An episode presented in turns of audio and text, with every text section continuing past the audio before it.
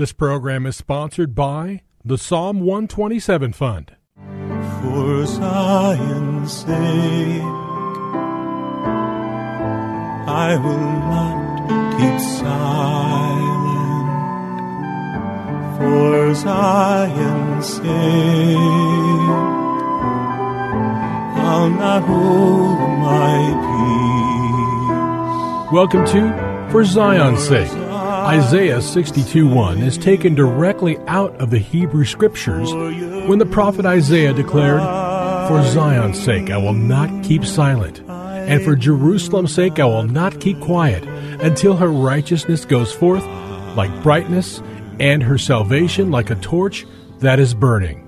Your hosts for the program are Shelley and June Volk, Jewish believers burdened to see Jew and Gentile become one. Believers strengthened in their faith and for their Jewish kinsmen to come to the saving knowledge of Jesus as the Messiah, the Son of God. Bless the Lord and welcome to For Zion's Sake. We thank you for joining us. We're the Volks. My name is Shelley. And my name is June. Hi, everyone. It's good to be with you as we conclude a teaching this week that's centered on triumphing in the Lord, living a victorious life because of all that Jesus accomplished at the cross. And we started the week by reading a devotion from E. Stanley Jones, a great man of God who served in India for over 50 years. And he was talking about the life of Paul. And when writing to Timothy, he pointed out that Paul was sharing his testimony with Timothy. Specifically, it says in 1 Timothy 1:14, this is Paul's words. The grace of our Lord was exceedingly abundant with faith and love, which is in Christ Jesus. What's interesting here, and which is a reflection of Paul, the great apostle, is that Paul coined certain words because he was he felt tongue tied when he described such things as the grace and the power of God. He added prefixes to ordinary Greek words to show how far greater they really were than just ordinary language could express it. He was extravagant in thanking God and loving God, and he had to add new words to the Greek language. He was extravagant.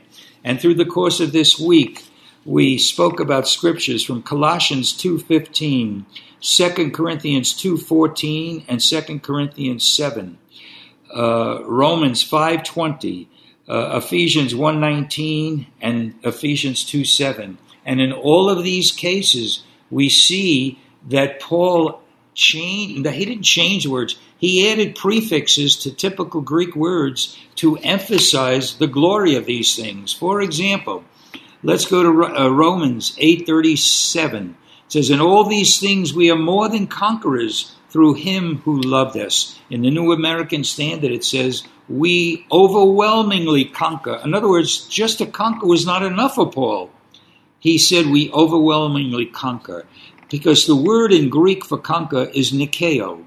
But he used something far greater, and he used the word which did not exist in the Greek, huper nikeo, Hupa was a prefix, and in English we'd say it's super, not a word used in Greek language. Paul was extravagant in declaring the victory. He couldn't have been restrained in this. He had no limit. He wasn't limited by the Greek language. He sought more than the ordinary word because this was an incredible victory. And that victory is ours. And through the week we said, may we start living extravagant lives before the Lord like Paul did, because Paul even said, Follow me or imitate me as I follow Christ. So um, we saw that Paul spoke about when it came to grace, he said rich grace. When he said power, he said the greatness of the power. When he spoke about love, he spoke about abundant love. When he spoke about joy, he said overflowing joy. And when he spoke about glory, he said surpassing glory. And greatness, he always said exceeding greatness. Wow, he was so free to be who he was. And in fact, Paul said, by the grace of God, I am who I am. So we want to turn now to Ephesians 3:20, which says, "Now to him who is able to do far more abundantly beyond all that we ask or think, according to the power that works within us." What is that power? Because if you take the things that we shared this week and try to attain it on your own, it'll be a total failure. It can't be done. But when we rely on the Holy Spirit, all of these things we spoke about that Paul talked about are accomplishable.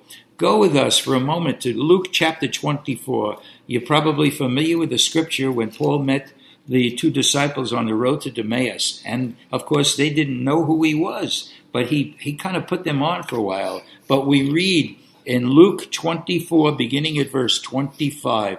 And he said to them, O foolish men and slow of heart to believe in all that the prophets have spoken. Was it not necessary for the Christ to suffer these things and to enter into his glory? And beginning with Moses and with all the prophets, he explained to them the thing concerning himself in all the scriptures. In other words, the author of the words was sharing with them the meaning of the words and his place in the Word of God. Then he met all the disciples and go down with me in chapter 24 of Luke, beginning at verse 44. This was with all the disciples. Now he said to them, These are my words which I spoke to you while I was still with you, that all things which are written about me in the law of Moses and the prophets and the Psalms must be fulfilled. Then he opened their minds to understand the scriptures. Imagine that. Jesus opened their minds to understand the scriptures. What else is needed? Then he, and he said to them, Thus it is written, that the Christ should suffer and rise again from the dead the third day, and that repentance for forgiveness of sins should be proclaimed in his name to all the nations beginning from Jerusalem. You are witnesses of these things, and behold, I am sending forth the promise of my Father upon you but you are to stay in the city until you are endued with power from on high.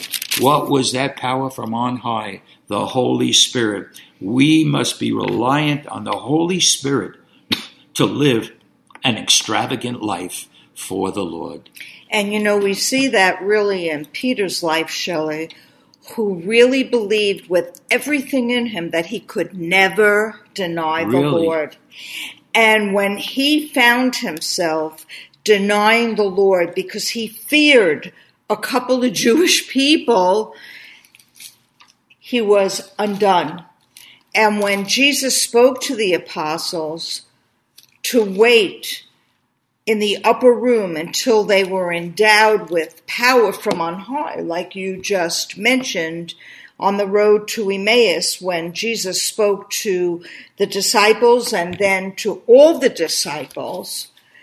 Peter would never have gone because he would have thought he wasn't worthy. Really? But Jesus said to the disciples, and bring Peter too. Yes. And I think it's so important for us to understand that in our flesh and in our soul, we will deny the Lord because we're fallen creatures.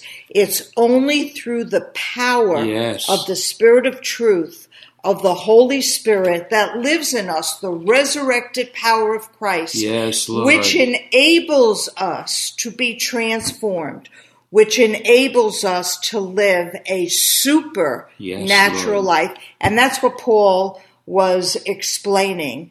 There weren't Greek words for, so he made up Yes. super and extraordinary and uh, joy unspeakable, Yes. abundant.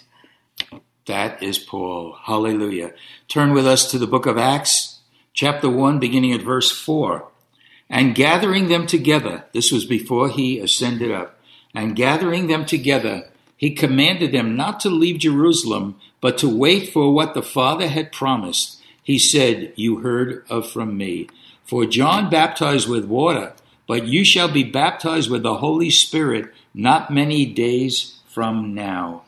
And so when they had come together, they were asking him, saying, Lord, is it at this time you are restoring the kingdom to Israel?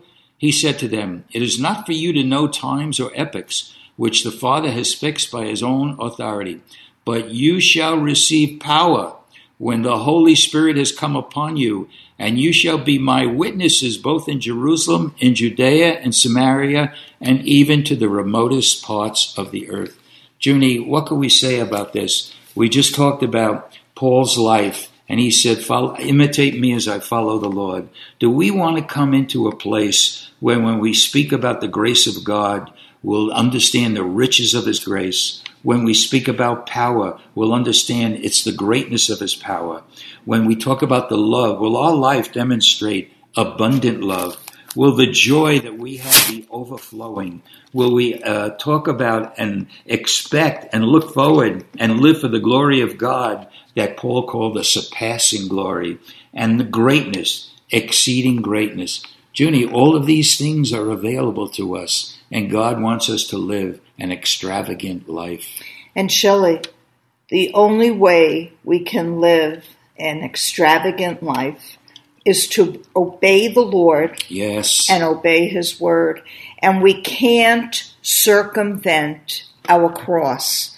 But we need to learn to embrace our cross because it is through the power of the resurrected Lord in us that enables us to embrace our cross.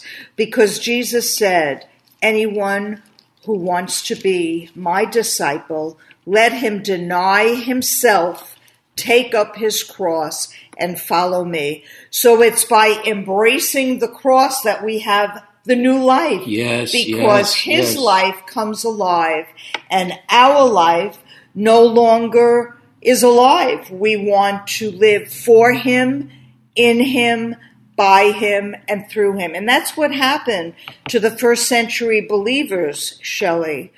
They were undone, they were finished, and they lived a new life. He gave us a new life. Yes, Lord. And that's Yes. what we need to live in, by, and through. And when we live our life in Christ, everything changes. Even if nothing changes, everything in us gets transformed by his life, and we become his witnesses. Amen. Amen. And we see, Junie, according to the scriptures that we just read, that we will get baptized in the Holy Spirit that we might be witnesses unto him.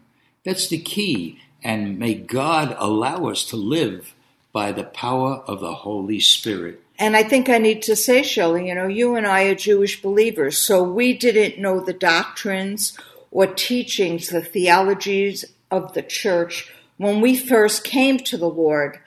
And He baptized us in His Holy Spirit. That's how we know that it's for today Amen. because He did it. And so I just pray that every listener will open up their hearts and minds, turn to the Holy One of Israel, the King of the Jews, Jesus, and ask Him to fill you to overflowing with the power of His resurrection, the Holy Spirit, the Spirit of truth. And we will live extravagant lives. Amen. Hallelujah. Well, this being Friday, we want to identify with our Jewish kinsmen and recite the Shema. And if you know it, please feel free to uh, recite it with us. Shema Yisrael, Adonai Eloheinu, Adonai Echad. Hear, O Israel, the Lord, our God, the Lord is one. We thank you, Lord. Thank we you, thank you, Lord. Father. We thank you, Jesus. We thank you, Holy Spirit, for Yeshua. your extravagance with us. Yes. And we pray that we could begin lives that are extravagant toward you in our manner of life, in our conversation, in our thoughts, that we will give all you, all the glory unto you. We pray this in Yeshua's name. Amen.